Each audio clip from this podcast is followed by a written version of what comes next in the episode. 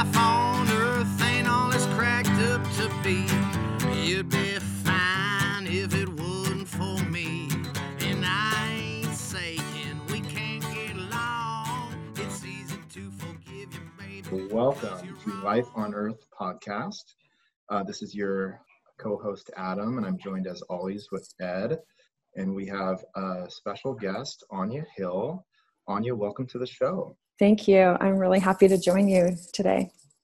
Wonderful. Uh, for the uh, listeners, I was wondering, uh, you're, a, you're a licensed physician assistant. We, uh, we have worked together in some prior capacities, but I was Yes. wondering if you could maybe um, uh, go through your, uh, uh, I guess, expertise, if you don't mind.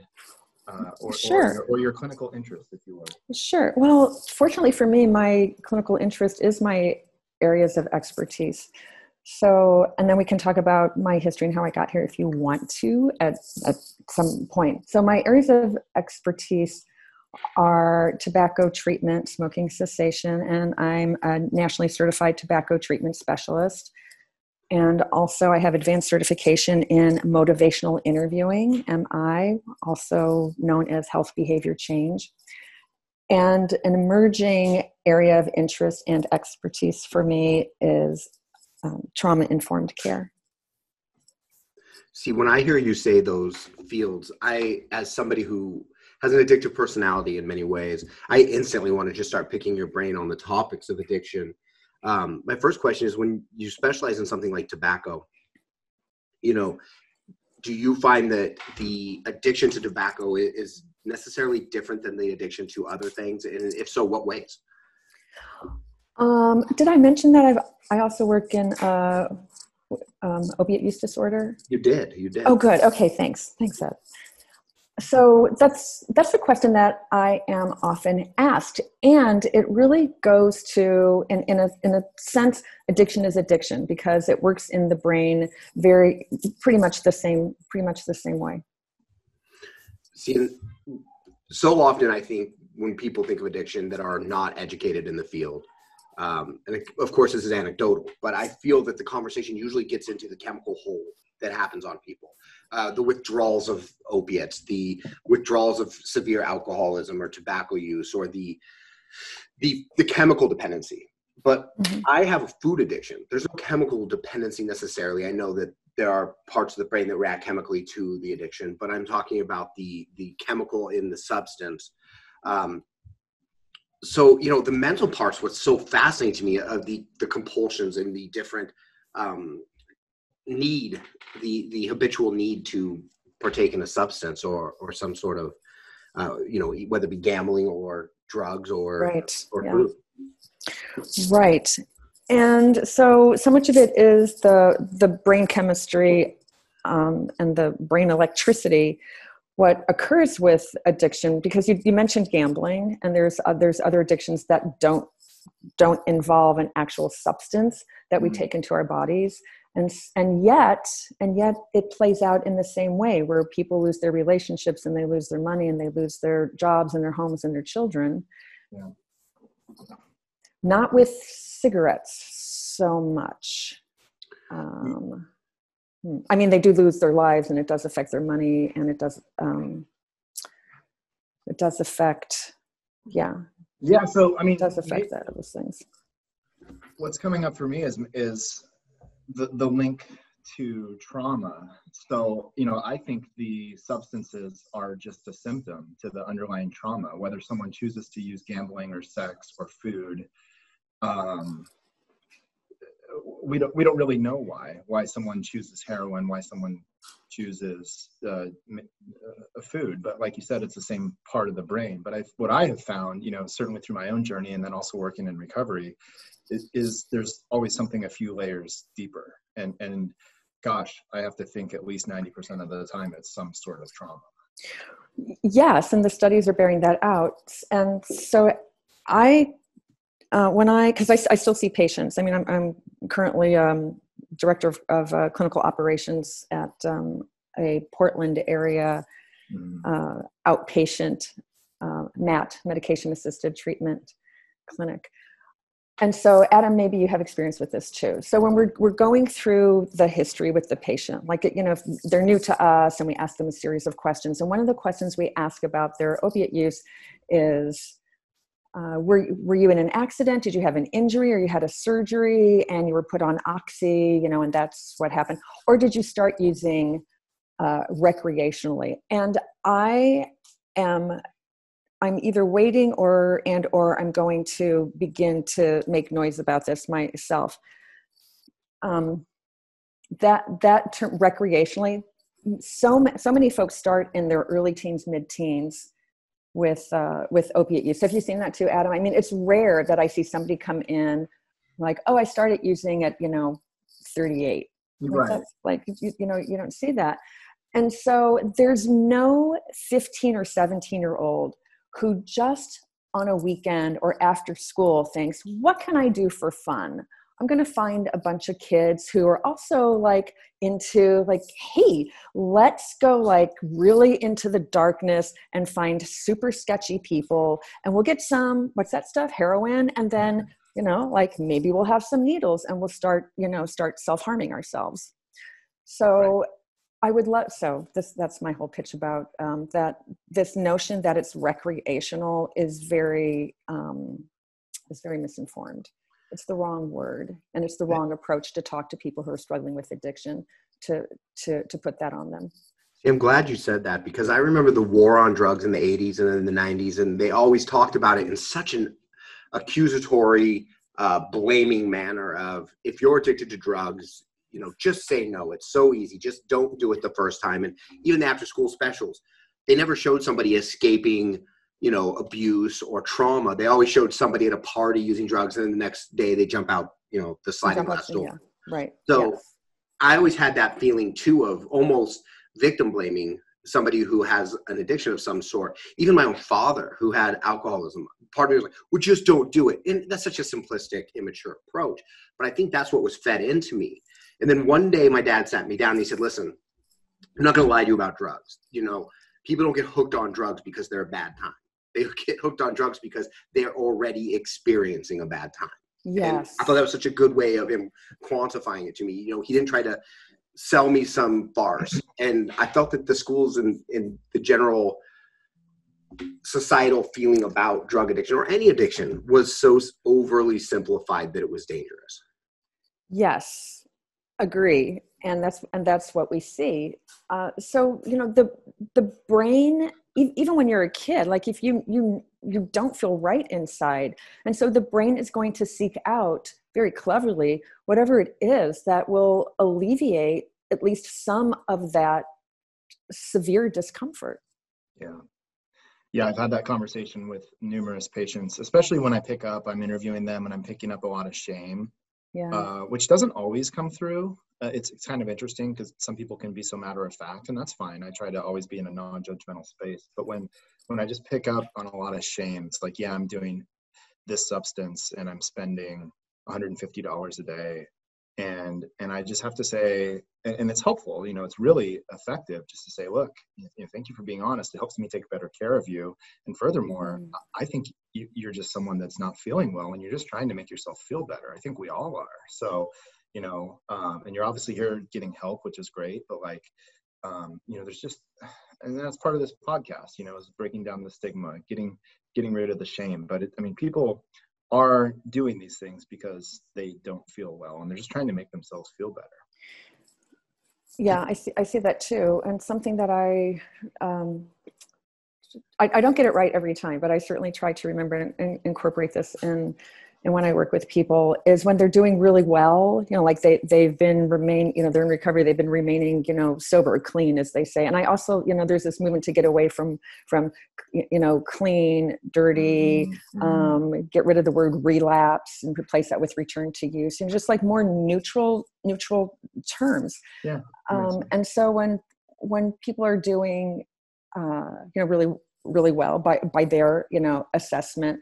And so of course i am congratulatory and uh, you know if that's what they're you know what, what's helpful to them or at least share with them they're that they're proud of themselves. You know and remark you know like it takes a lot of courage you know to to you know to go through this.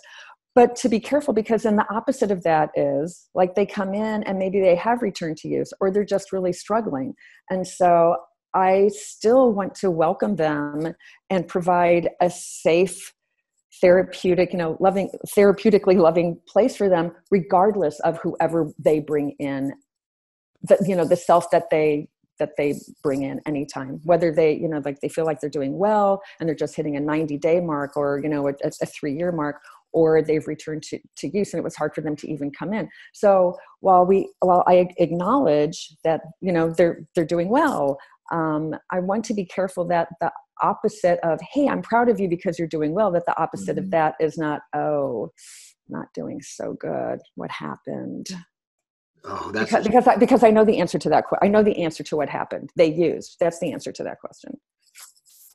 See and i think that as somebody who's gone through the cycle of shame of you start to accept no i'm just a human being with the with something i have to work on and i'll i'll work my way through it that instantly gets replaced in my mind with that feeling of well, I slipped up yesterday. I'm worthless. I can't do this. I might as well just give up. And and you're right. The the the bounce back reaction of such pride on the days that you're good, which then you juxtapose in your mind means you have to feel bad on the days that you have a slip up. Do you feel that some people? I know that I see this a lot when I talk to addiction with people who aren't going through addiction. Um, that there's the preconceived notion of if you give yourself that allowance to feel okay with yourself while you battle addiction it's almost a cop out like you're not taking this seriously enough or you're not holding yourself to a standard you know that's something that i really struggled with with my addictions was just when i would talk to people they'd look at me like well you're just not strong enough or you just aren't able to and whenever i would talk to myself in ways where i was accepting of myself people that's just a cop out. You're just giving yourself you know the mumbo jumbo that people feed you. And i you know do you feel that you have to break through that stigma with a new patient? Often, yes. And I also want to say, uh, in regards to to you sharing this aspect of you know part of your own life journey with this, that um, I I'm just really feeling that, and I'm not going to say, "Oh, Ed, I'm sorry you had to go through that," um, but I want to say something like, "I I acknowledge the difficulty that that that is." and I just I just want to I just want to acknowledge that Ed and thank you so much for for sharing that. And the side note is that really drives me nuts when people when people approach others like that. Um, you know, to look what so if I look at a at a broader picture of of things, and so humans just by the fact that we're here this time around, we're you know we're inherently good. Like there's you know while there are things that you know that trip us up and things that go wrong, you know I have. Um, you know, I have a generalized anxiety that's, you know, like pretty general, like it'll apply to anything, you know, at any time. And, you know, a couple of other issues. Um, however, there, there's nothing, there's nothing inherently wrong with me. Mm so you know so when people when folks you know have a tendency or or and i don't know why they do it perhaps they're struggling themselves and it you know it helps them to feel mm-hmm. better and you know i don't know because i'm not in anybody else's mind so i really try to stay out of you know that turny twisty road like you know I, I have enough to stay in my own mind you know before i would go think like thinking what somebody else might be thinking at any given time so um, See, and I always appreciate when somebody listens to what I have to say and then responds with their reaction to it because a lot, you know, I'm an untrained professional. I don't know what I'm talking about. So when I figure things out about myself, it's almost more dangerous. It's almost like giving a map to my 10 year old and telling him to drive, you know, from A to B. You're going to get lost. And that's how I feel sometimes when I do self discovery. I love to bounce my opinions off people who are actually trained in the profession and they can hear the words that I'm using to describe it and then they can assess and give their opinion even if it isn't my final answer it may give me some sort of clarity that i wasn't able to quantify so when you say these things and you're so big on like just acceptance and just being okay with it and you know appreciating the ability to to speak about it. It deflates me. I can feel a physical difference in myself when we have this conversation and you're so accepting. I just wish mm. more people would be open to you don't need to judge somebody you just need to hear them. Uh, and, right. and and and also like i mean thank you for your vulnerability anya and it's so interesting because you know I, it's not a secret i know you we've worked together in prior capacities and it's like it's I didn't know that you identified as someone that was anxious, you know, and it's like, and that's that's kind of what's driving me a little crazy is I think we all wear multiple layers of masks and we're not operating at, at our authentic self and it's to our own detriment to our own self and our relationships with other people. And and and i don't know if this is your experience i have a feeling it is but like going through the rigorous medical training we went through i mean that's weeded out really quickly. Like don't uh, just you know you, you are quickly trained to to not even uh, have any flaws basically and just be this completely uh, clean slate that nothing affects you. But the problem is we are all human we are all flawed and i don't think we end up serving our patients better when we approach it from that angle. Um, so and I think that's that's what we need more of. And I think you know to take it further, that's where a lot of the chronic diseases manifest from. Um, uh, just just just people not operating in their truth. I guess I'll leave it at that. But I mean, just it, it's just so interesting how I feel like I've spent a lot of time with you, and I would have never picked up on, on you being anxious. Isn't that interesting? That is interesting because I would say, but I don't expect people to remember like little snippets of situations that that just like are so cl- clear in my mind. Mm. um, because most people um, really don't give too much of a crap about you know what i'm doing most of the time you know? It's like but but i am because i'm i'm the person living my life right? So for the most part other people like they're just busy living their own lives too. So they don't have that much you know like interest in noticing when when anya's you know like really anxious. But having said that so when uh, so when adam and i worked together pretty closely which was really lovely and there were a couple of times where i was really behind in finishing the documentation on my patient's notes. And so adam would um, and i think there was another provider too who a couple of times would, would come to the facility and would see patients really quickly and so that i you know so that i wouldn't get so bogged down in because i because i was just like had to have everything. Like if there was a comma that had a, a space between the word and the comma like i would have to go back and fix that just like endlessly with everything. And so so adam i'm just going to say that i don't and i don't expect you to remember one or two mm. of those times but that was just like the height of my anxiety like like just short of screaming yeah, and anxiety is is so prevalent and it can manifest itself in such a variety of ways. And I've already shared this a little bit on the podcast, but like bef- before I had my own journey into recover, I was anxious, and and I know this seems crazy, but I didn't even know it. I had suppressed it down so much, and I refused to buy into it that I had I because it, it had to do with with my identity as a male and if you were anxious you were a wuss and so i just refused to buy into it. And now that i'm on the other side and i went through what i went through it's like oh my gosh i was an anxious wreck. Even though i didn't have an actual panic attack i was living at like an eight my whole entire life. And no wonder you know no wonder th- things happen that happen. But sure. yeah. uh, yeah it's you know and i'm thinking too as you're saying this that um that that really speaks to or, or may speak to or partially speaks to that at least at least generally in, in the united states i'll speak for myself and my family um, there we're not we're not like educated or trained and maybe we don't have you know like the modeling to whatever your feelings are you can feel them and then be able to uh, present it in a way that those those feelings you know ha- have a name and so then perhaps there's an opportunity to to have a familiarity with your own feelings inside of your own body that you're going to inhabit for you know your whole time here right mm-hmm. so yeah. you know so being anxious but like never having never having that ever spoken or or maybe seeing it in somebody but not recognizing what it was and then there's this you know sort of injurious uniqueness to oh my gosh am i the only one that just mm-hmm. feels like the inside of my skin is itching all the time and i can't sleep? I guess i'm the only one. I don't belong here. I'm different which which was my you know experience through my childhood. It's like oh i'm and, and i would never i mean i wouldn't say what am i going to say? I'm really anxious. I didn't even have the you yeah. know the vocabulary for it. But i just knew that i wasn't that i wasn't right just knowing you're not right is huge. But I, the funny thing about anxiety, the way I explained, I didn't know I had depression for years, and I always equated depressed with sad because there's so little education to people who aren't in those fields. So I didn't understand that it could just be a lack of motivation. It could be, you know, depression can manifest itself in so many ways, as with anxiety. And because you're living inside of that, you don't necessarily even know that you're different all the time.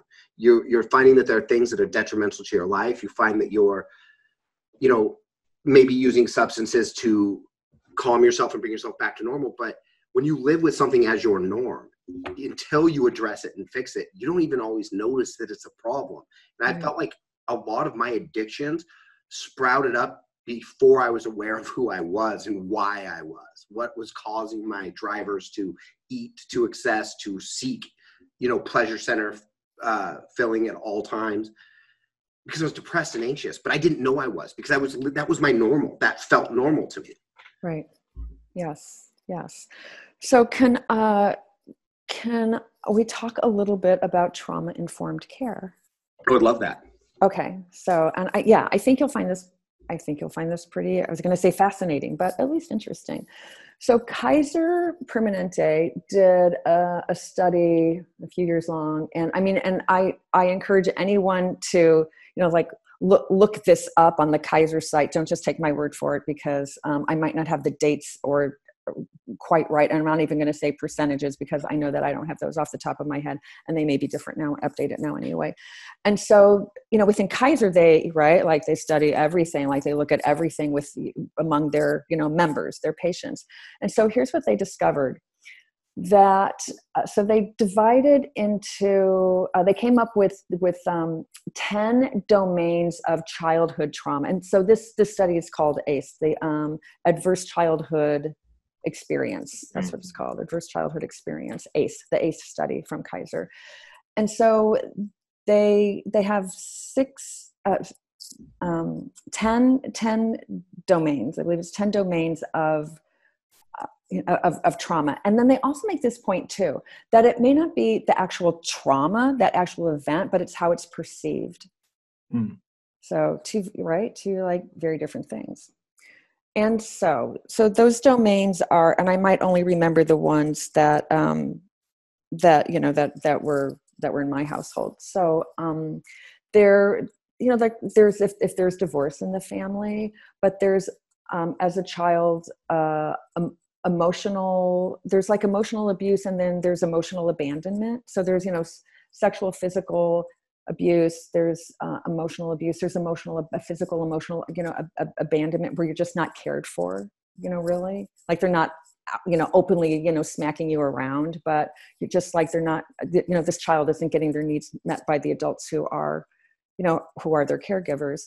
And then um, if there's uh, I don't, I'm not sure if it's a parent or a family member in the home is incarcerated, if there's substance abuse, um, if there if there is physical violence in the home and if the child witnesses um, i think specifically their mother being physically abused in the home. And so there's there's a few others there.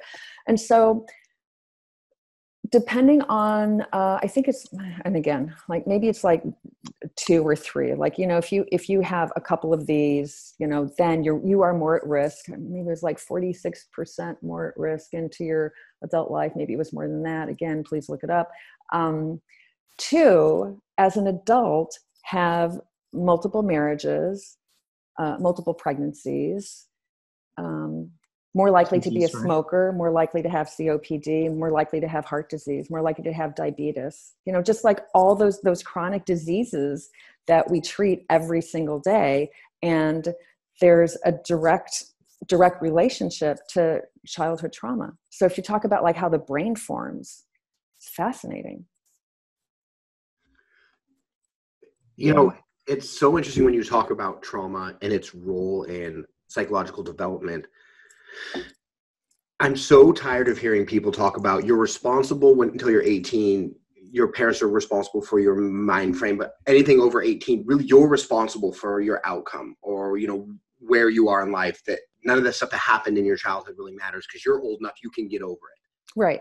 that type of thinking is so archaic. It, every time somebody says that, my instant reaction mentally is, "You're not smart enough to have this conversation," because that's such a rudimentary way of thinking.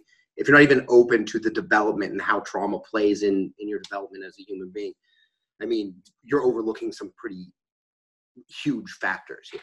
Right i mean it's not it's nonsensical. It's nonsensical to think that whatever occurred to you in your childhood day after day or you know some acute event that that has no of that has no effect on you as you continue you know moving through you know your your life as you this time. It's just nonsensical do you hear that a lot the pulling yourself up by your bootstraps argument for people when they come into you know addiction counseling do you right, well, that mind frame I will say this, Ed, that people may say it a lot, but I just don't hear it. I think what you said is, do you hear that a lot? It's like, I just don't listen to that part, so I really don't hear it. But I know people people say what mostly patients um, come in is that other people are telling them that they need to pull themselves up. You know, so they're not saying, I just need to pull myself up by my bootstraps. They're like, you know, my whole family, like they're they're not going to let me, you know, come to, you know, like come to holiday dinner you know until i pull myself up by my bootstraps. But you know but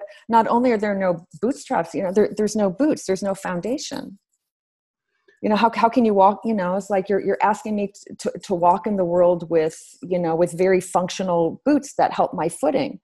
But i but i don't i don't have the luxury of that i'm just i'm just roughing it you know like bare feet and my and the soles of my feet are all torn up and my soul is also all torn up yeah. Right. I think, I think what's being alluded to, I mean, correct me if I'm wrong, this is what I'm hearing, is there's just this moralization uh, to substance abuse. And um, it's looked at by many as a character defect or a weakness. And therefore, people think the result is working harder, pulling yourself down by the bootstraps. But the paradox is, in, at least in my experience, and I think you'll hopefully agree with this, um, interestingly, it's more of a letting go. Uh, and, and, furthermore, it's it's more it's I mean, at least if you prescribe to the 12 steps, it's a spiritual solution, which which is really fascinating.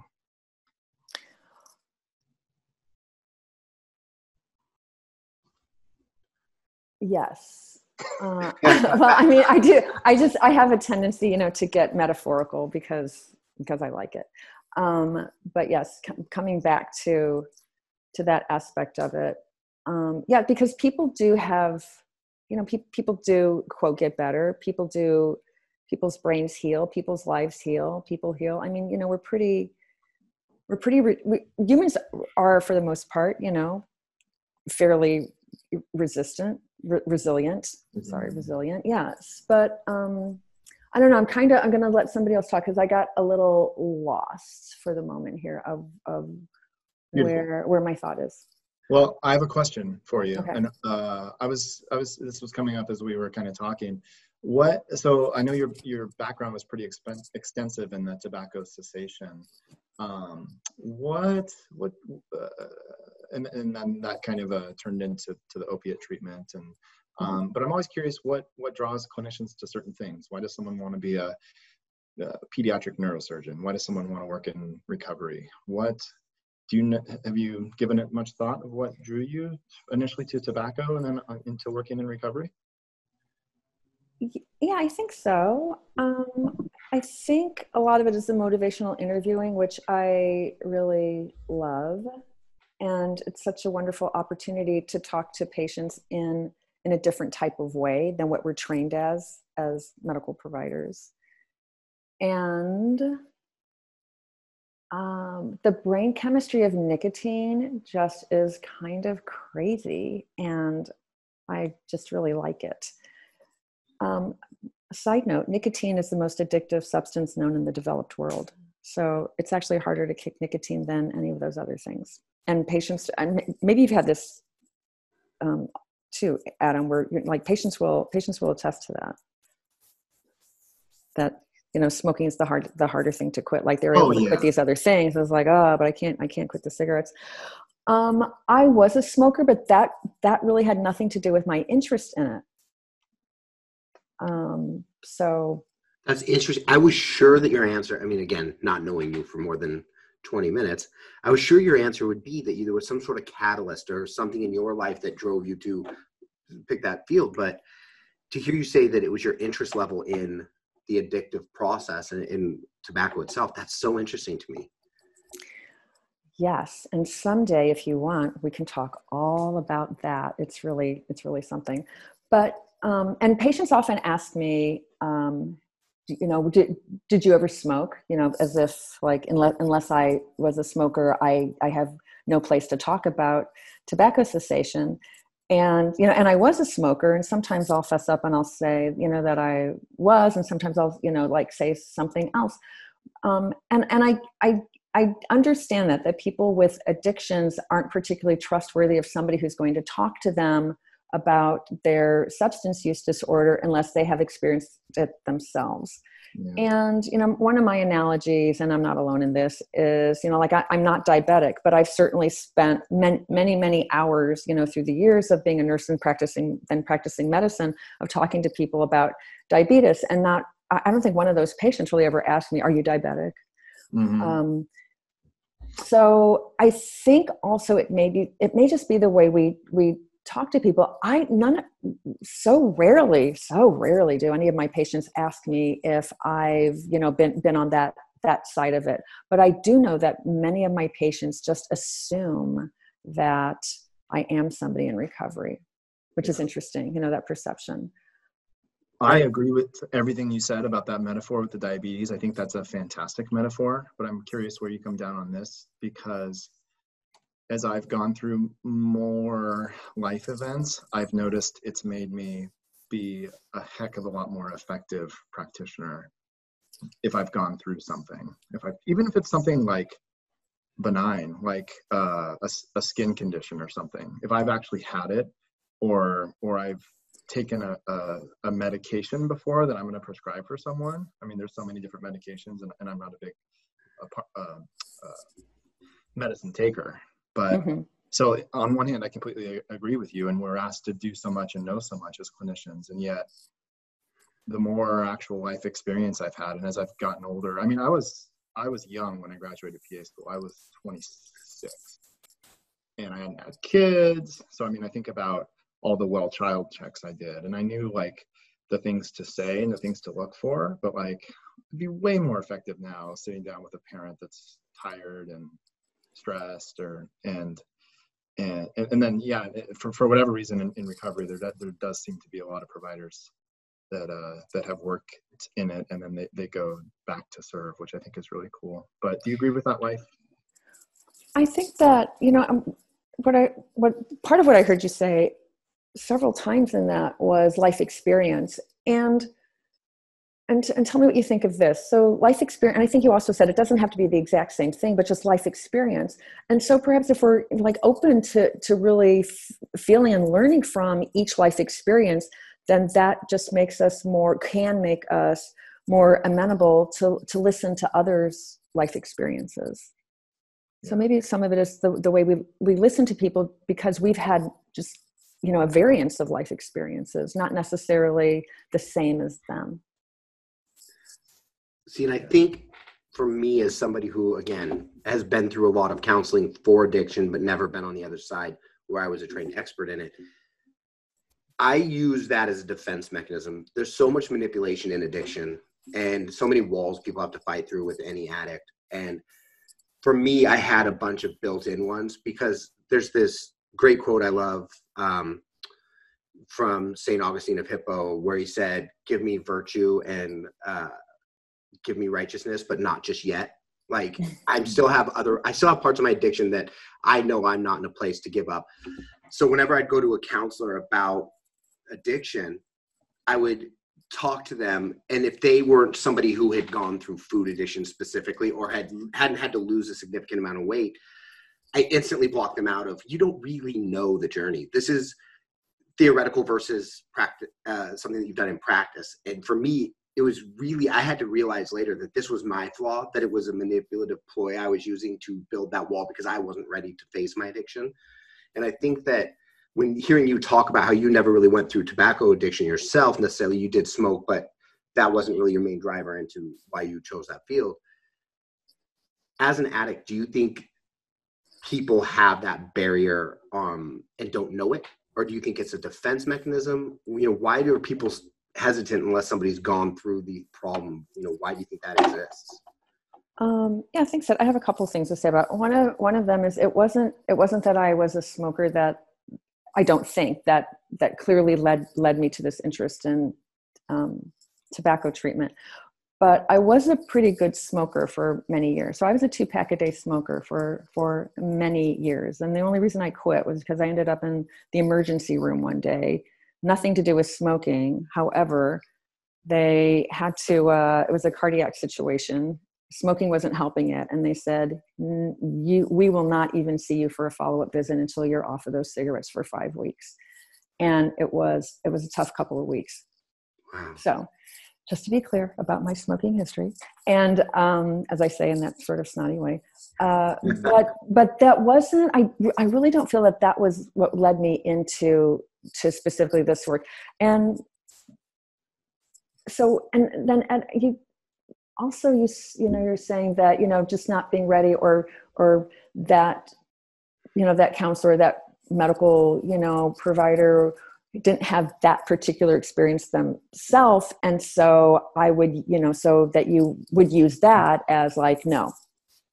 No i'm not right. you know right. Oh it was me doing it. It had nothing right. no yeah oh yeah yeah. Yes yes i'm definitely hearing that. And so um right and so uh, and Adam, tell me tell me your thoughts on this too, because you know when folks come in, there's there's various reasons of, of why they come in. Like maybe their family kind of like pressured them into it, or you know whatever it is. But just because they're showing up at the you know at the clinic or at you know the you know the you know your PCP's office or the psychiatrist or wherever, that that doesn't equal that you're ready or that you're willing.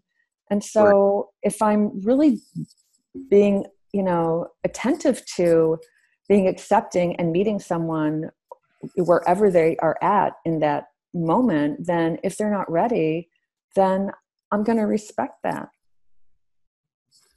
Wow. See, it's it's great to hear. It really is great to hear that because I projected so much judgment on people that I know that's not what they were thinking. Now, is sitting here, I clearly know that. In the time, I knew they could see through my bullshit because I know that my manipulative ploys aren't new.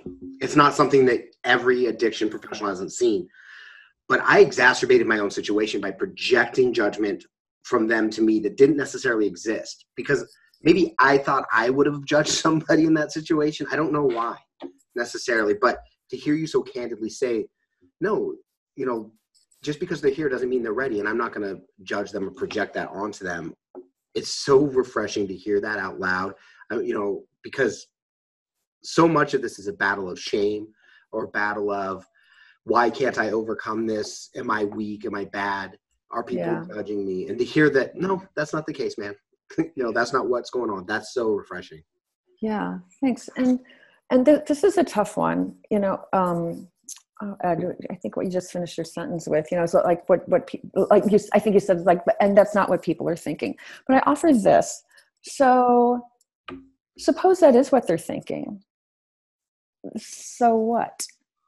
Oh, my locus of control is so far removed from me that I don't even know where it is anymore. Um, mm. Um, I do. I externalize things in irrational ways. There are things that if you could live in my head for 20 minutes and see just how disconnected I was from control of my own mental well-being at times, it would shock you. Um, I, I, understand that my first step actually I've come to realize is not giving a damn what other people think of my journey, but just understanding that it's mine.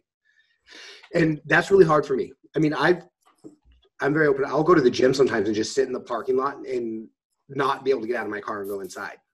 Just because I can't face going in there and being the least attractive person within 30 feet in every direction. You know, I just can't do that. And I don't know why that is because I don't judge other people that way, but I'm sure they're judging me that way. And I, I understand in the next 20 minutes, we're not going to begin to unravel all this, but it definitely exists in my head. And I think for a lot of addicts, when you hear the, the shame and the, the, right.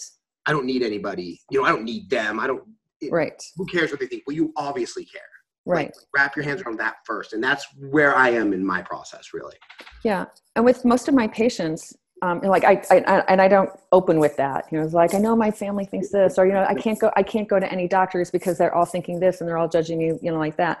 And and perhaps some of them are, but I don't open. You know, like I don't say to a patient like, "Hey, you know what? So what? Who mm-hmm. cares? Who cares what they think?"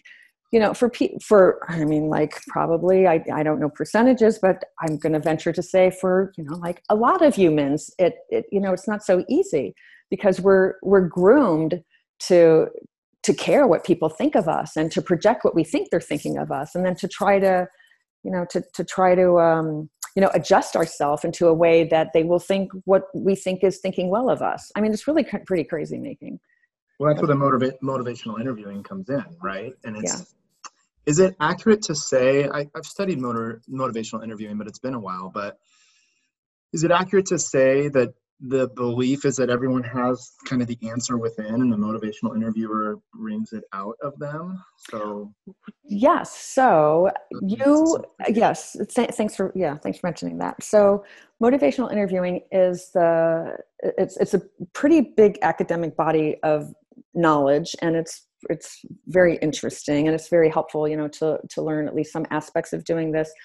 But for just so for in clinical practice and this is motivational interviewing it is that every individual has within them um, the the desire and the willingness and the information for how, how to make change how to make change for themselves. They might not ha- you know be directly um, you know connected to it but it's innate. We we we all have that. So motivational interviewing is so you know adam or you know myself is i'm, I'm just a guide. So i'm wa- i'm just walking along that person whoever they are in that moment wherever along their path they are at to be a guide to listen and to and it's a very specific type of conversation that's pretty much led by the patient that their own inner knowledge and strength and readiness and willingness is ev- evoked from within. So they, they have it in them. So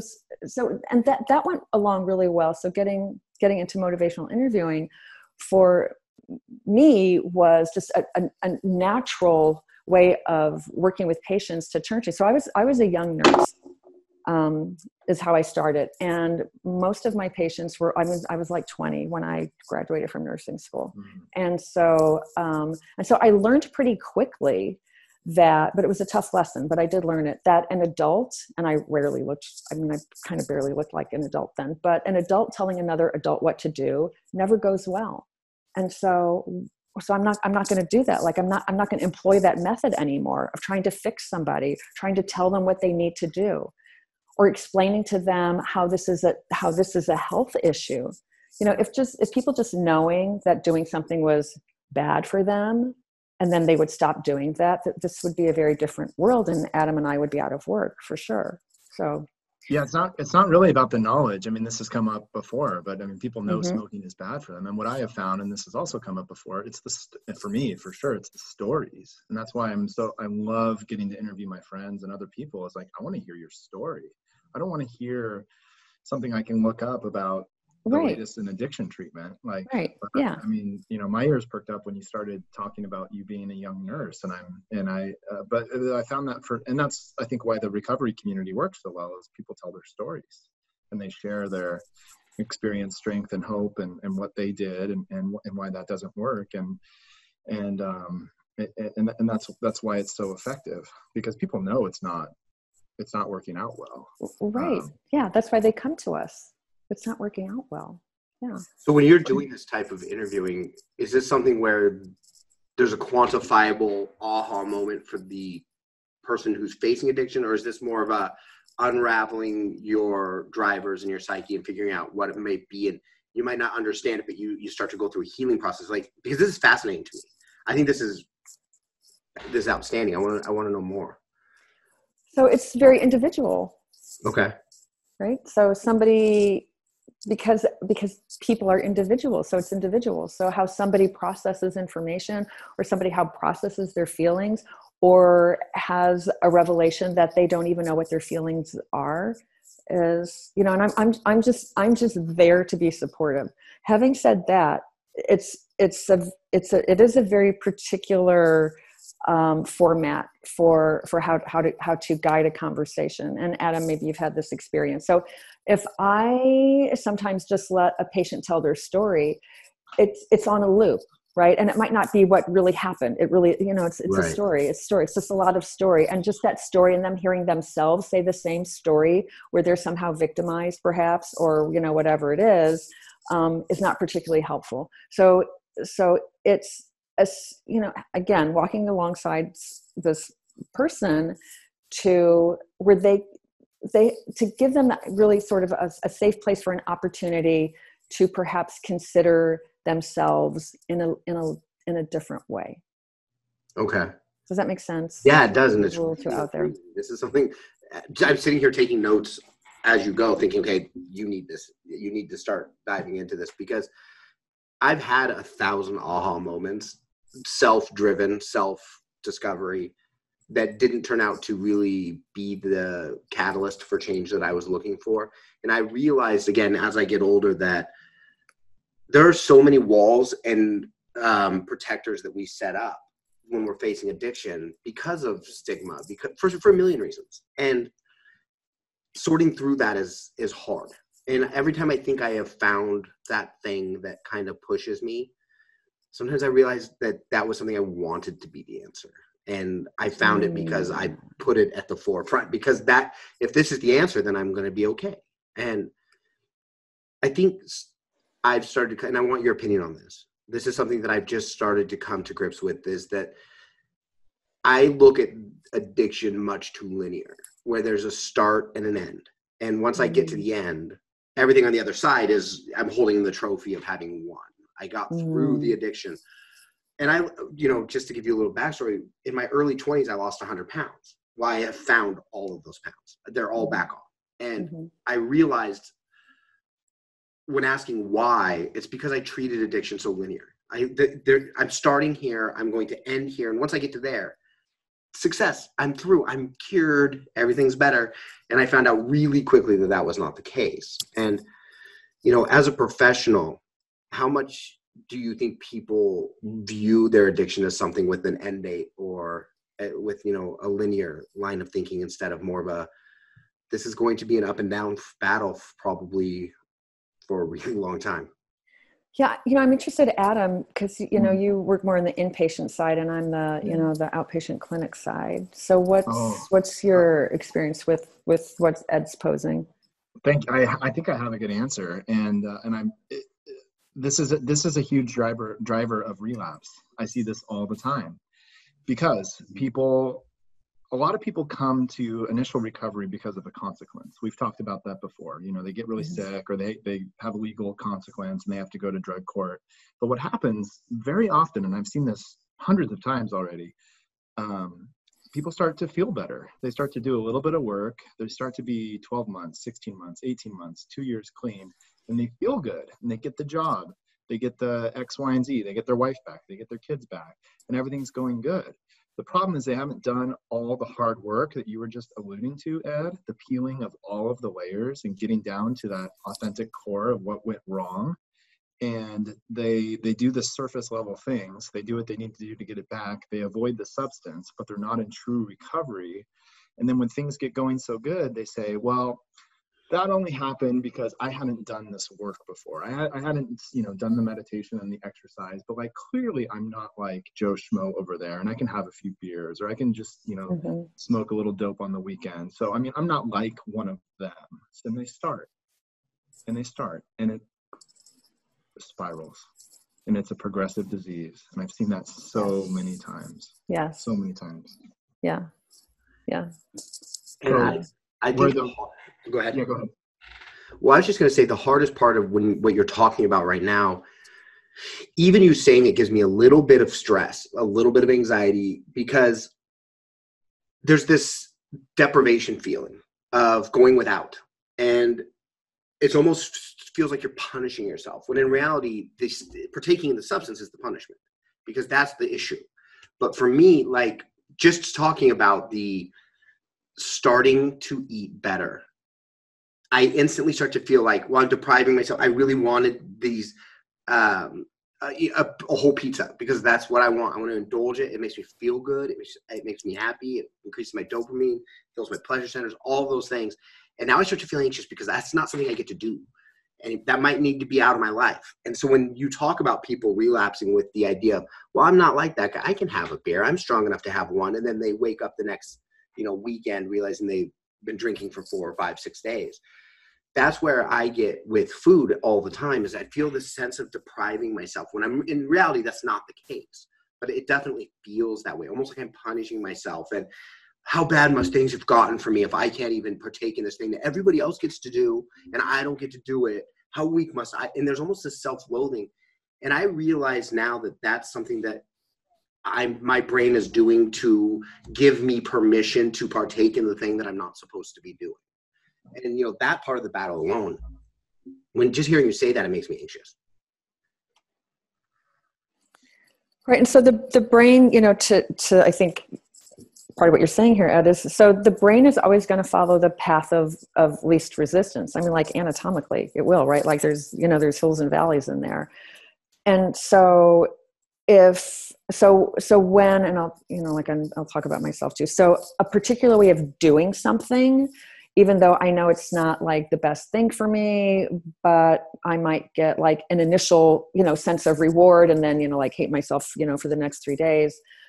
But the the brain just wants that Im- immediate hit of of feeling okay right now feeling okay right now i'll feel okay right now and you know there's the analogy or the you know the the imagery Adam, maybe you've heard this too like the lizard on a rock you know like the lizard on the rock is always going to be a lizard on the rock just like basking in that little space of sun. So you know so there's a part of the brain that's like that reptile on the rock you know like just just wants what it wants in that particular moment no matter what. And so when when that area of the brain is you know deprived like you know like you're going through recovery or, you, or you're changing anything? So like for me it was to discontinue marrying people who were really bad for me had nothing to do with them but I kept choosing those, but like over and over again, right? And so that was just like my normal, that was just my normal way of, of relationship.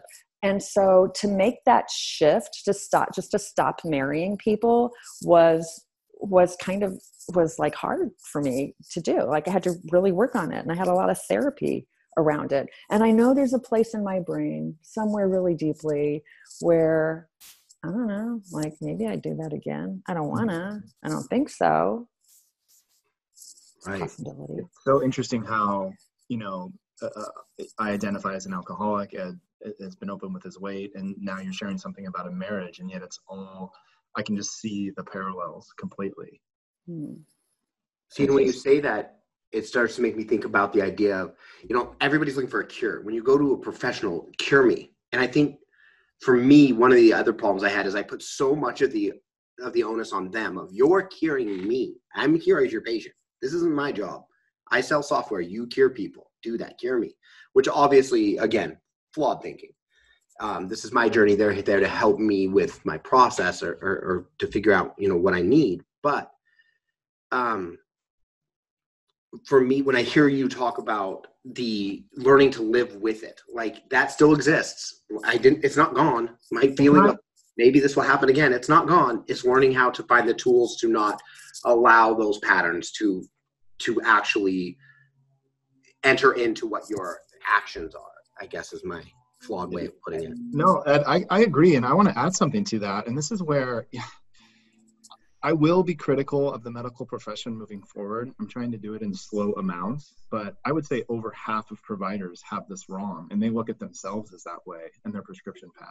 Oh, yeah. and, and, and, and, and doc, doctors, PAs, practitioners it's it's very satisfying to try to quote unquote heal someone. And that's a huge way of how we got into this opioid problem 10 20 years ago. Oh you're in pain? Oh just take this oxycontin. Oh i feel better. Oh great. Oh everyone feels good and you get you know eh, but what we found out was that actually wasn't working. So uh, most patients have that mindset and that's not wrong but that's just ingrained in our society. And that's the way we're trained. Do you, do you agree anya? I mean and, and i think again yes, over, over I, unless unless a professional is really in tune and Yeah, realistic and- boundaries. yeah and we're kind of not really in tune. And so yes so and we we take credit for, for fixing somebody else we take we take the credit for healing we're the experts. And so right so we know what to do. We know what to tell you know so we're very prescriptive you know when we give information like this is what you have to do. I mean it's not like we you know necessarily say it mean you know but i might say okay so this non-healing wound this is what you absolutely must do to get better. You have to wear these compression stockings. You have to put this cream on 12 times a day um, you know, or otherwise it's just not going to work and you're going to have to have another surgery. So this is what you must do. This is what you absolutely must not do. Okay great. And then they either don't come back or they come back and they just you know are petrified because that nice provider you know anya said she was really nice when she said this is what you have to do. And then i didn't do it and i know i'm supposed to do it. What, what am i going to say? How am i going to get out of this one? Right? So so again back to motivational interview it's a very particular way of talking and and mi so mi is a very collaborative it's a conversation style and it's specifically to help it's for strengthening a person's like their their own motivation and their own commitment to change. So i'm i'm not giving them anything i'm just like walking alongside of them being supportive while well you know they they discover um, for themselves and so and this is what I do a lot of lecturing on or presentations. I don't want to say lecturing as I'm talking about like being being too prescriptive, right? Okay. So It's also and- pretty. Oh, go ahead. no, no, go ahead, Adam. Well, it's, what's it's probably the other the other side of the coin as well. Again, I guess I'm going to come out a little more and harp on the system. I'm sorry. Um, but now, now's the time. Yeah. Motivational interviewing probably takes a long time. It takes a long time to build that rapport, the trust, to to ask those non-judgmental questions. You know what? What doesn't take time is writing a prescription and seeing more patients and making more money. Sure. So Um, there's so oh sorry. it's again the system. Go ahead. Yeah, that Yeah. was my point. No, no, and, and it's a really good point because motivational interviewing in, in the 1980s, when it was first developed, uh, it was actually first developed for um, for alcoholics, and nothing else was working. And so it it was developed for therapy, you know, like for counselors, where you have you know 55 minutes, you know, twice a week or whatever it is. Well, we don't as providers, we don't.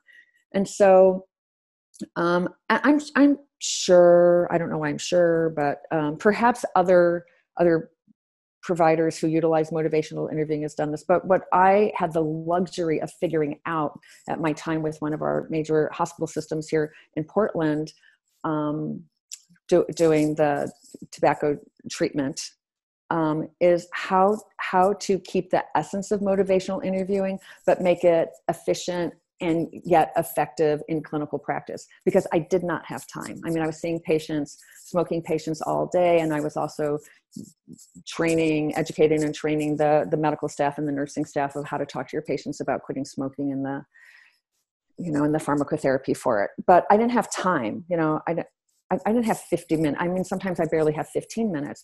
And so there it, it is possible to to create to create trust and to create that bond in a sh- in a short amount of time. It is doable. But i absolutely agree with you. You know if our choices are be prescriptive and just like tell people what they have to do and then it's their fault if they don't um, you know that choice or like just taking so much time to develop this relationship with your patient and hopefully that works.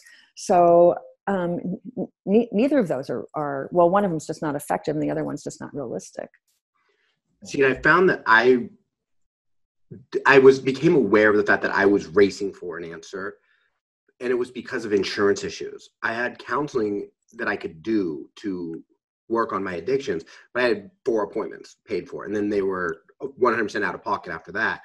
So even the systems setup for me was really detrimental to my ability to to really dive deep into anything because I was uh, hyper aware of the fact that I have four hours to get to the bottom of what's been punishing me for a long time. Then finally, I realized, you know, I spend two hundred dollars on ridiculous stuff every month. I can put that into my well-being. So Mhm. I, I I've continued with the process, but I know a lot of people can't. There are a lot of people who can't afford oh right get into Yeah. counseling or get into see a specialist and you know so much of we i know i used to view my body as my body and mind were one when really my brain is who I am. That's the catalyst for all things. Fixing that first is going to remedy so much of what my body's facing instead of working so hard on my body and neglecting my mind.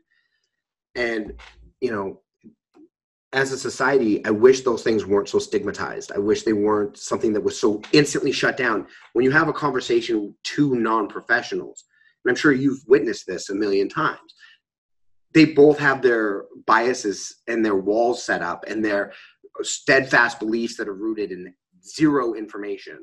And they just sit and and butt heads about stuff that they're really not any equipped to butt heads about. And then they go off into the world to try to fix their problems without the tools without the time or money to to get these tools. And with these pre-programmed biases and now add shame and somebody else's judgment on top of that you know it's such an uphill battle and we impose this on ourselves with the way we address any mental health issue, let alone addiction. Yes. I can get off uh, my soapbox now. No, no, no, no. It's a, no, it's a, it's a good, you know, it's a sturdy soapbox. well, it's just, you know, I just, I feel like it's just reaching a breaking point right now. I mean, just, just with everything happening socially, um, you know, I just think, yeah, we found all these drugs in the 70s and 80s, and then, you know, opiates got really popular. And it's just like, I mean, if you look at the chronic disease statistics, I mean, it's just, it's just out of control. And I just, I, I just, I just feel like the system is just really, really bending. And, um, it, it, it's, it's just, it's just a huge problem. And then, and then having this dramatic shift in this infectious disease, you know, that essentially brought us to our knees. Our system was not ready. It just exposed how little we know. I mean, it's, it's just kind of this perfect storm brewing.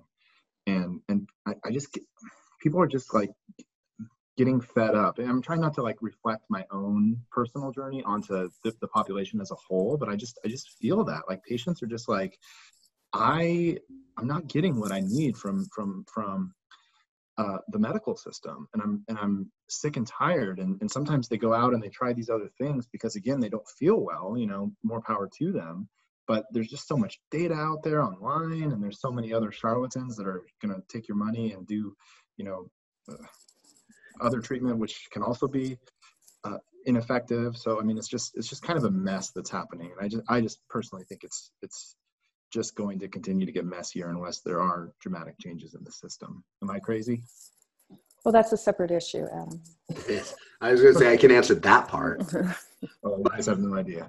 When you said people can go out and find it online, I instantly like shivered because yeah, just the food. And I'm I am absolutely one of the people who have fallen for the snake oil a million times. You have no idea how much money I've spent on quick fixes, books by charlatans, videos on YouTube, magic pills. You know, I am 100% susceptible because it is the quick fix idea. I don't want this to take a year. I mean, granted, I've been dealing with it for 42 years, but if it takes another year, for some reason, that's too long for me. And I think a lot of it's our expectations of wellness. What does wellness look like? What does healthy versus unhealthy look like? I think even our starting point as patients is so skewed to reality that i mean i don't know what what part of our society is, is being failed if it's you know the stigma stigmatized conversations that people aren't having if it's the lack of education in k through 12 about mental health and about physical health and wellness. But there's definitely a disconnect between what my steadfast beliefs at 25 were and what I'm starting to realize at 40 was the reality of what the, the body and mind are going to go through in the journey. Yeah, it's well stated. Uh, so this is what I this is what I try to do every day. So this is part of just my my you know purpose here this time around is me you know every day. And again, I don't get it right every time but is to be cheerful and helpful and a good listener and to show that I really care because I actually really do. And to you know have an awareness of the time because I do work in the world, right? You know, Adam, like you know, we're in the clinic or you're in your you know your facility, and you know to, to be present and offer offer what i can in a way that is respectful and kind. So and what i you know and, and i'm limited. I have a limited arsenal in, you know in what in what i can offer. But that's that's what i that's what i have. You know and patients adam i'm sure you've had this a lot too you know I'll, say well you know there's a couple of options here and we'll just say uh, well you know i don't care i don't know it's like you're the doctor and um and uh you know or, or you know better than you know like you're you're the one here you know better than i know and so i, I I remind patients that while I am, well, I'm, you know, like the expert on on what's available in the medicines and how to dose it, you know, and how the brain works. That um, you know, I say, but you, you know, you're the expert on you.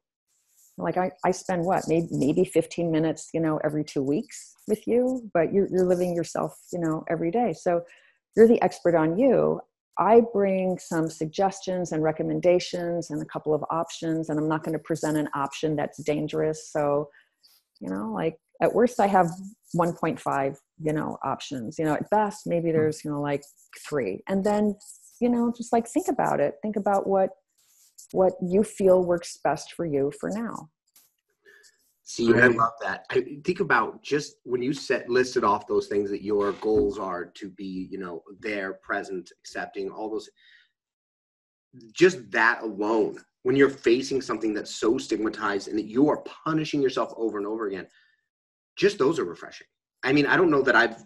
I'm not trying to blame, put blame on my previous providers, but those aren't things I've ever could say I felt leaving a room, and just those things are so such a relief to hear because this is a stigmatized thing. This is a self punishment thing. And it's beautiful to hear someone say, you know, but you know, I, I want them to not feel that when they're with me so that they can get a level of healing. Because I found through counseling, I wasn't an expert on me. I had I was an expert on what I wanted me to be. Mm-hmm. But what I really was, I don't even think I had a GED in it. I don't think I, I was barely in touch with, oh, there's a lot of stuff going on in my head that I really blocked that I didn't want to be true, that I didn't want to be have to face. And that main that mentality a lot was built in a lack of comfort to be vulnerable with my care provider.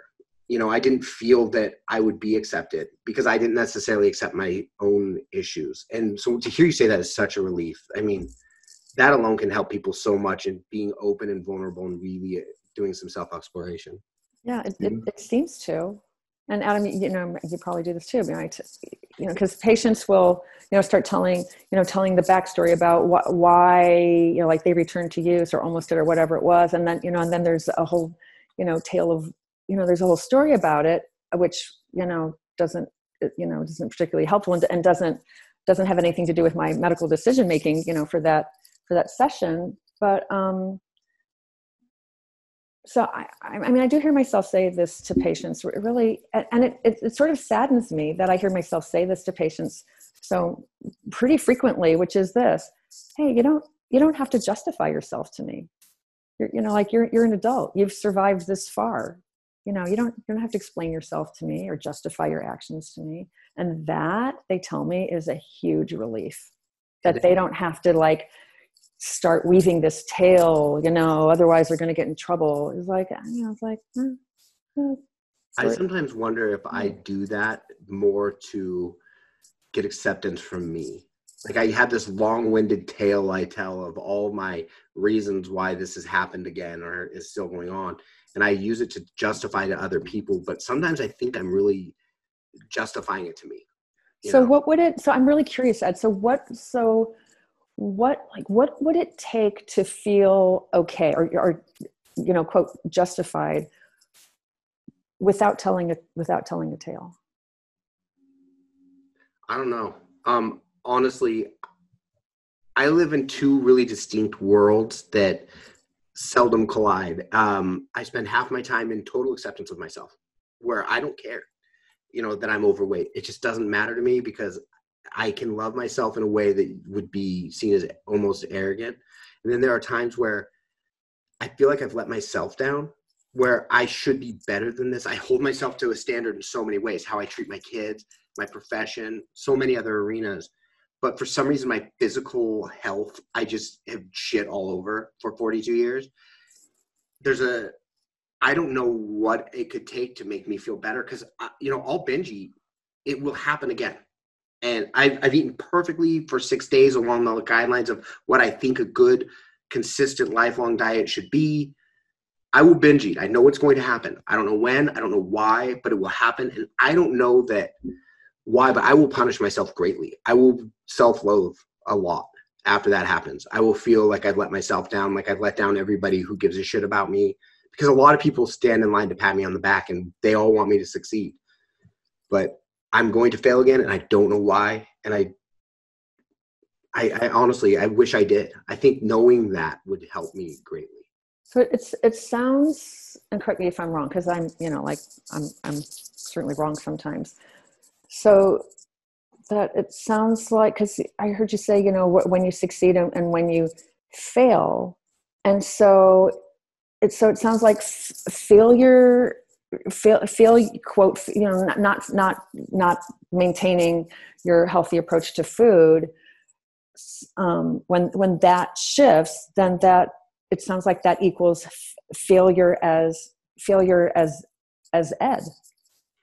I don't know where this came from in me because my parents my dad never really had this view of life or for me and i don't know where i formulated it from. Maybe it's my relationship with my mom more but i have really clearly defined you know if i'm outside of my bmi my ideal bmi or if i'm outside of my physical fitness and, and where all my you know stats are in the green you know my cholesterol is good my um, blood pressure is good all those things are operating you know the way they should and i can buy pants you know off the shelf. I don't have to special order them you know those type of those are very finite things. Those are those are something you can write down on a piece of paper. And if i'm not meeting those goals then i'm failing by definition in my own mind.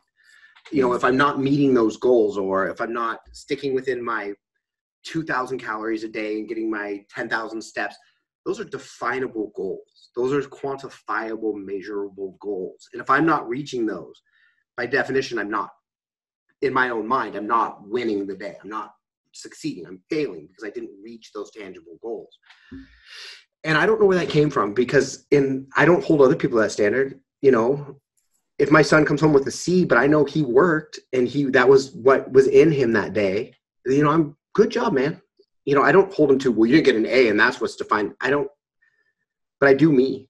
I do. I hold myself to that. I feel like I think a lot of it is I have this weird fear of letting other people down too, because there's a lot of mm-hmm. people in my corner. There's a lot of people who really want me to be healthy and happy and feel loved. And when I let them down through not living up to potential it really i wear that very heavily yeah i hear that i hear that i have a question about your son can i ask a question? and you can say after i ask the question you can say no i'm not no so wait so first of all so can i ask this question about your son and then you'll you ask anything okay, okay all right.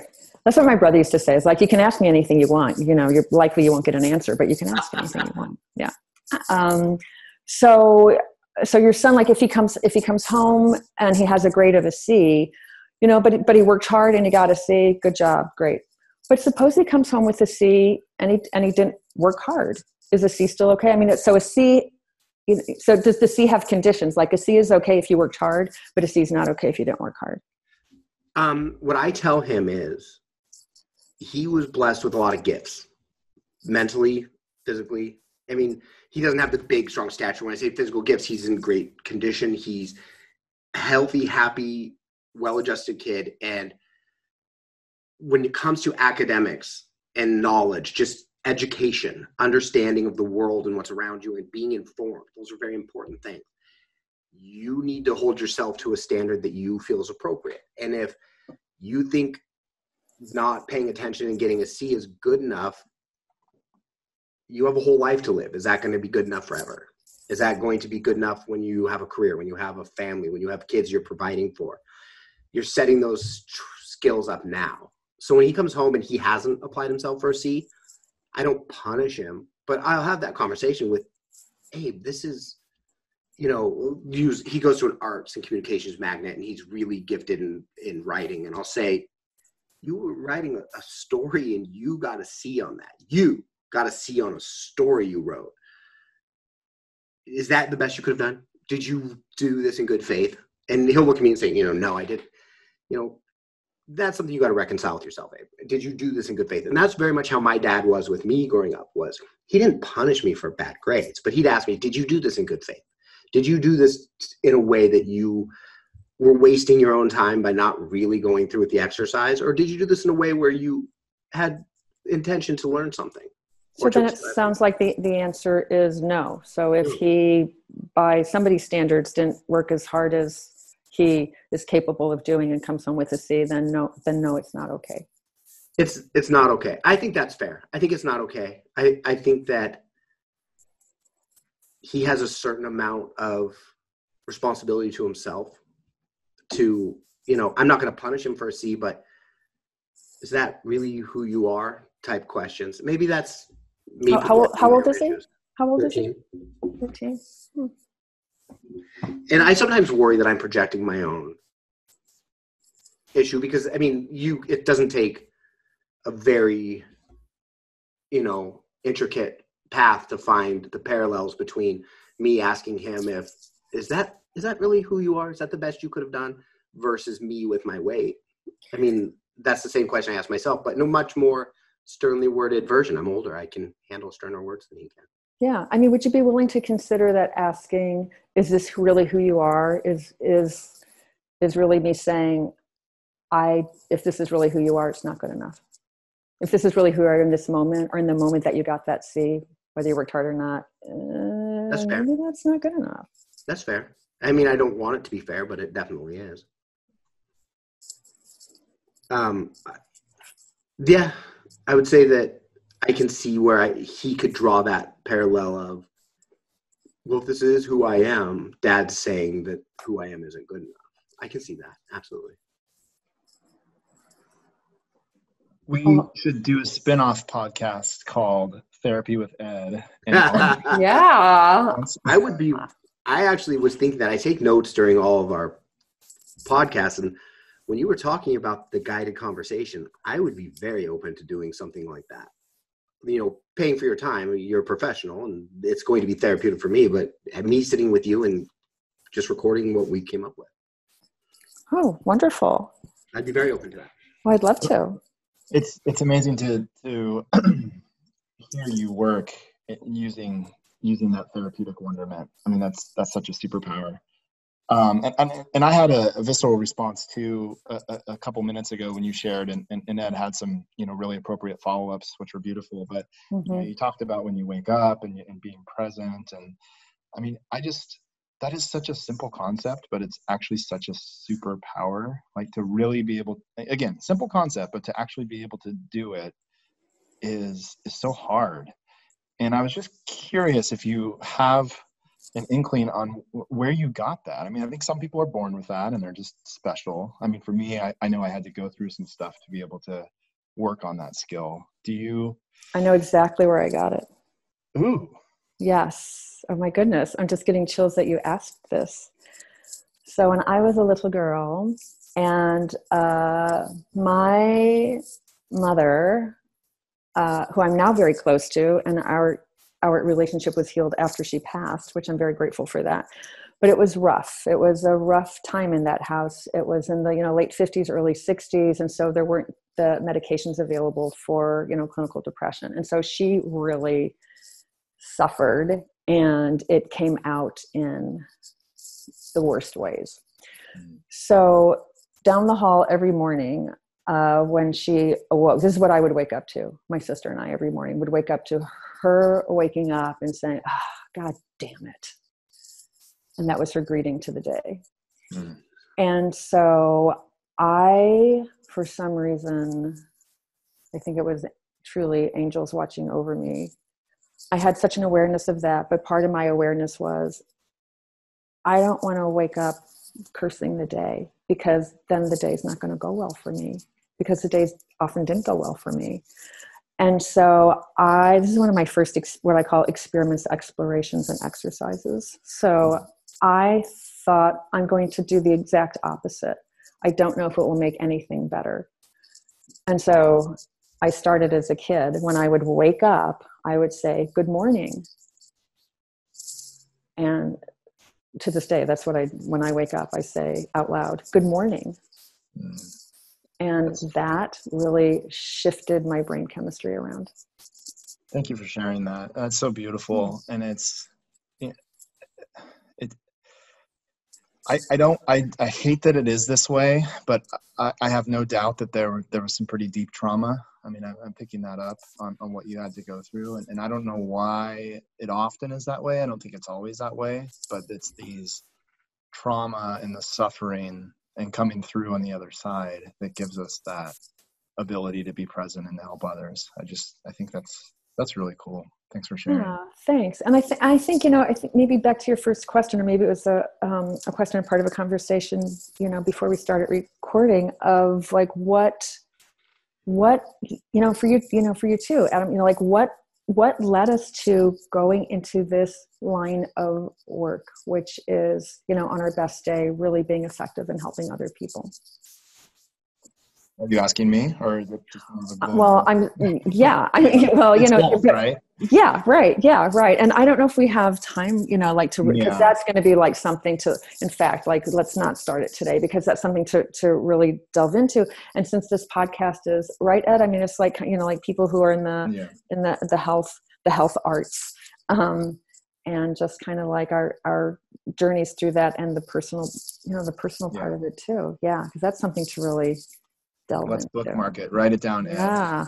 Please, of course. it is. And the other thing, I want to do another bookmark. This isn't lost on me because I've heard you say it about three times. You're saying this time around, this time around, and I just I love that because that's oh. kind of been my truth that yeah. we've been here before and, yeah. and and we may come back and you know I've, I've shared this with Ed and a little bit with the listeners, but I mean, uh, I've gotten into the woo a little bit and I'm I'm I'm a little reserved on trying to straddle that line between being a licensed medical professional and being able to keep my license and not talk too right. much about multiple dimensions and multiple lifetimes, which you know I don't think that will get my license pulled. But there, there comes a point where you kind of have to be careful. Um, so I I hope we can explore that a little bit more in a in a I'm yes, I, I, hope so too. And just saying that, and perhaps this is the note, at least that I'll finish on, is um, folks struggling with addiction. At least, at least my patients, you know, like over two and a half years of opiate use disorder, and maybe you have this experience too, Adam. Is many of them will sort, you know, like they're they're an intuitive, thoughtful, you know, sort of people. I mean, they're um, you know they're they seem to be in, in not all of them but i mean i have to say like most of my patients like they they have an awareness of they have an awareness of like um you know just, just you know it's an emotional world you know and, and part, part of what their pain is and maybe as a kid and I've, I've had patients tell me this now i'm kind of wondering but i've had patients tell me this that when they were a kid they would see colors around people like basically mm-hmm. like you know see auras and stuff or they would they would see something or they would you know like see a glimpse of an angel wing or something like that and they were told like you didn't see that stop being crazy that's not real yes. and so early on they are instructed to disconnect from you know fr- from that really just really gorgeous place of being a kid where, where you may have access to that sort of thing. And if you don't and you think you see an angel wing like why are the adults telling you now? Yeah th- uh, that's that's a that's a, a huge thing with working with addicts yeah. is i uh, i see them as a beautiful uh, em- empathetic people yes that's that are suffering and, and, like you you know you said not all i mean there's yeah but it just sure. depends on where they're at in their phase of right exactly. Yeah. Yeah empathetic yeah thanks. That that that was one of the words i was looking for. Yeah they really seem to be in tune. Really for sure. and I've, I've thought about i've reflected on this a few times since it came up. I, I don't know if you will remember but it's kind of an interesting uh, chicken and egg thing. Uh, you and i as you mentioned worked together quite extensively for a while and yeah. I, I had shared with you some personal things as you did as well and i shared with you that i was a child of an alcoholic and uh and I said there was something I just brought up about being perceptive. I don't remember the details. It doesn't matter. But you're like, well, of course you are. You're you're the son. You're the son of an alcoholic. But the interesting thing is, back then I took it as like, well, was it was it being the son of the of the alcoholic that made me perceptive, or or what? Where am I getting? What was it actually? Was it actually being in in the traumatic situation or was it just the fact that i was born with some other genetic thing? You, you know was it was it the actual trauma or was it is it something else going on? It's not it's not coming out as clearly as i as it was I, I think I, I i feel that i have a, a sense of what you're saying what you're getting at and i think that's something that um, if people feel comfortable i am more than happy to explore about you know just the, who, who we are in the family. And and uh, you know it's not in, in my in my thinking like it's not just random that this is the dad you get this is the alcoholic dad you get this time around. You know like you you know with with who, genetic or whatever or ancestral you know genetics whatever it is you know you coming in this time as you into the into this particular family and these particular people um, right. you know shapes your life and, and and their lives too. And everybody has everybody has an opportunity to to you know to, to, li- to live that out. Right. So thank you for jogging my memory. And where, where it was at was like where i took it years ago before i had gone through anything was like oh i was born as a clean slate which i don't believe is true now. Mm-hmm. and i was subjected to, to mine the minor tra- you know there was i was not a, a, major trauma but it was the micro traumas of of being in an alcoholic home you know no yeah, physical sure. abuse. But yeah. that's what gave me the power but power is not the right word, but the the perception, if you will, mm-hmm. or the the empathic um, uh, strength. And now I actually believe that I was probably born with certain gifts, and mm-hmm. that I was feeling too much pain, and I was trying to numb it out. That's exactly what it is. There you go. Or it could be a little of both. You could be born with it, and it could be uh, strengthened because of things you go through. Yeah. You know, the deeper the sorrow carves, the more joy you can contain. You know, I love that quote. Mm, yes. Yes. Ed, are you still with us? Honestly, I am. I'm okay. already intrigued by all of these topics. This isn't something new for me to okay. to follow. So, you know, I have a lot of personal beliefs rooted in not a lot of enough information, but very much along the same lines that you are, because there's too much intuitive that we're born with. There's too much that we already understand or don't understand, and there's too many coincidences for it all to be our first go around and I've I've believed that for a very long time that everybody you run across is there for a reason in your journey. And that reason may be just to learn what not to do or what you don't want your life to be like. And, and some of it can be to help uh, strengthen things about you that you really appreciate.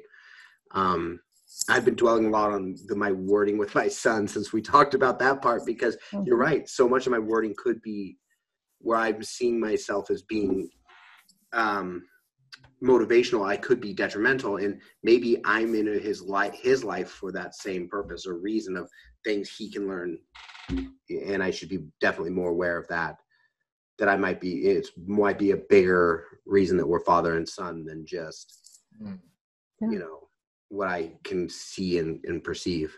Yes. Um, I would like to mention one more thing, Ed which is I think Adam's heard me use this terminology a bit.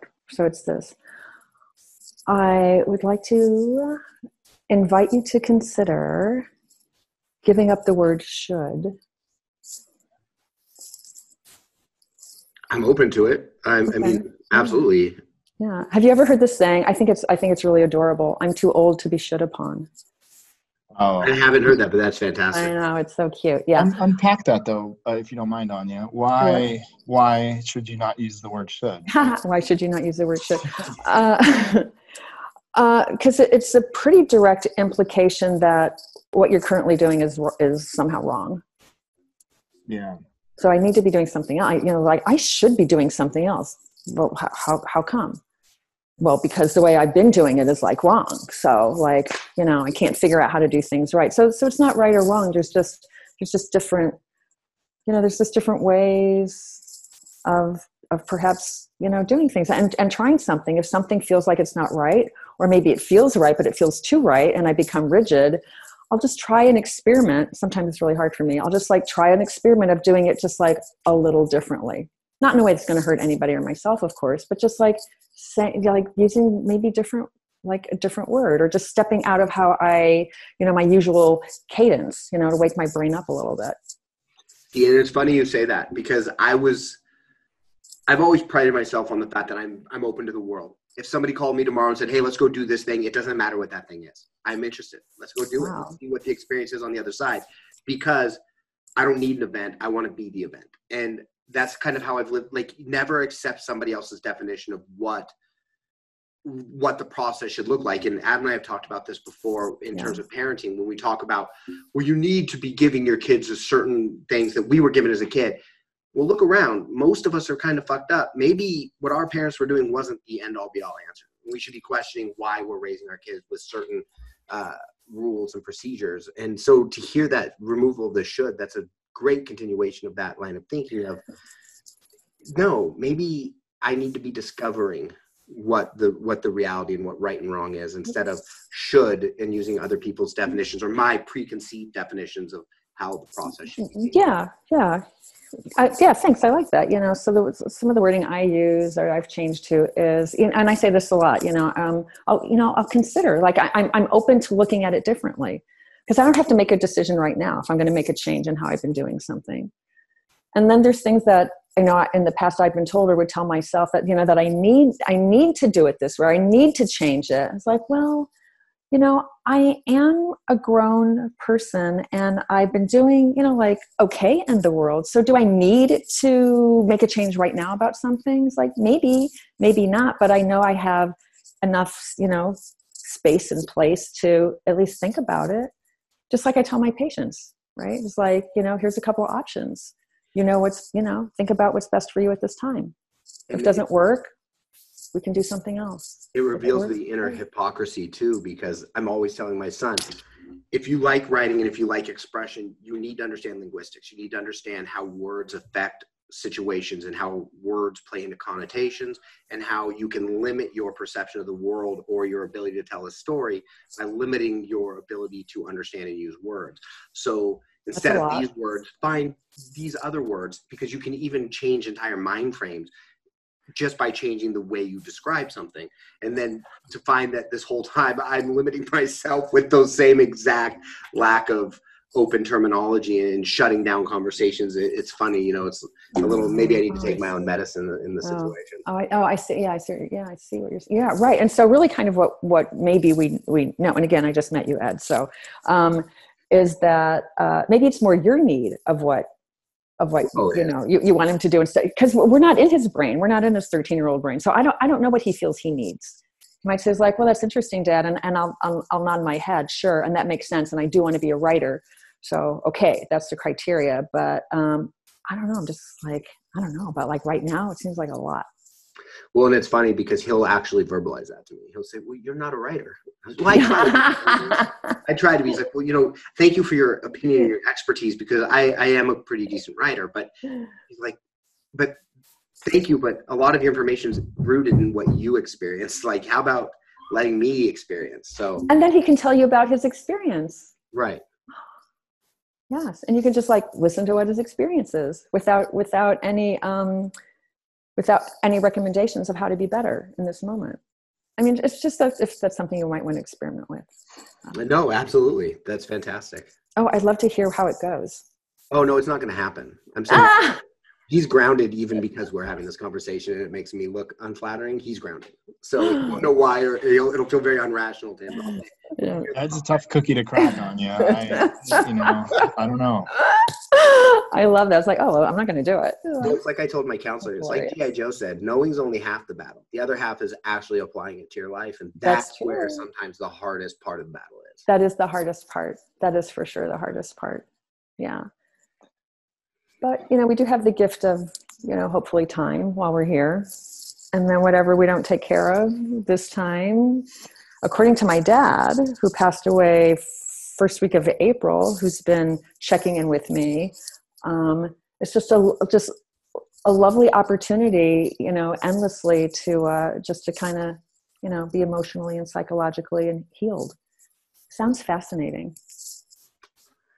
Yeah, it is fascinating. I mean, I- it honestly is, and just hearing you say a lot of this stuff it, it resonates really with me. It's also the yesterday was the 13th anniversary of my father's passing, so Oh, I've been going through a lot of this thought process already. So it's good to you know maybe it's kismet that we're having this conversation and a lot of these topics are coming up.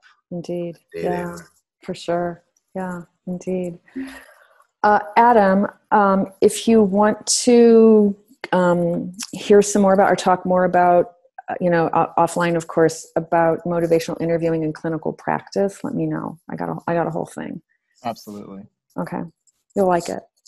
Well, Yeah. I'm definitely going to look up scheduling a time with you to to actually go through the process as Sure. a- because this is where I'm at in my journey anyway. So just self-serving, I think this would be great for me. And also I would like to record it with your permission to maybe Of course. Yeah, depending on what comes out. yeah, I'd love to do it, Ed. Thanks. Perfect. Well, I really want to thank you for your time today. Um, on that note, I think this is a great place to conclude today's podcast. Adam, do you have any final thoughts or words that you would like to get out before we end today? No, just thank you. It was, it was, you know, there's certain conversations that literally energize me and I'm like buzzing the rest of the day. And this is one of them. So thank you. The same. Thank you. You can't see me, but I'm but I'm I'm bowing to both of you for just being really grateful for this time with you too. Thank you so much. No problem. Thank you for your time. We really appreciate it. And uh, I look forward to talking to you again. I'll be reaching out to you. Sounds good. Thanks. Have a great day, everybody. Well, be. You'd be fine if it wasn't for me. And I ain't saying we can't get along. It's easy to forgive you, baby, cause you're wrong.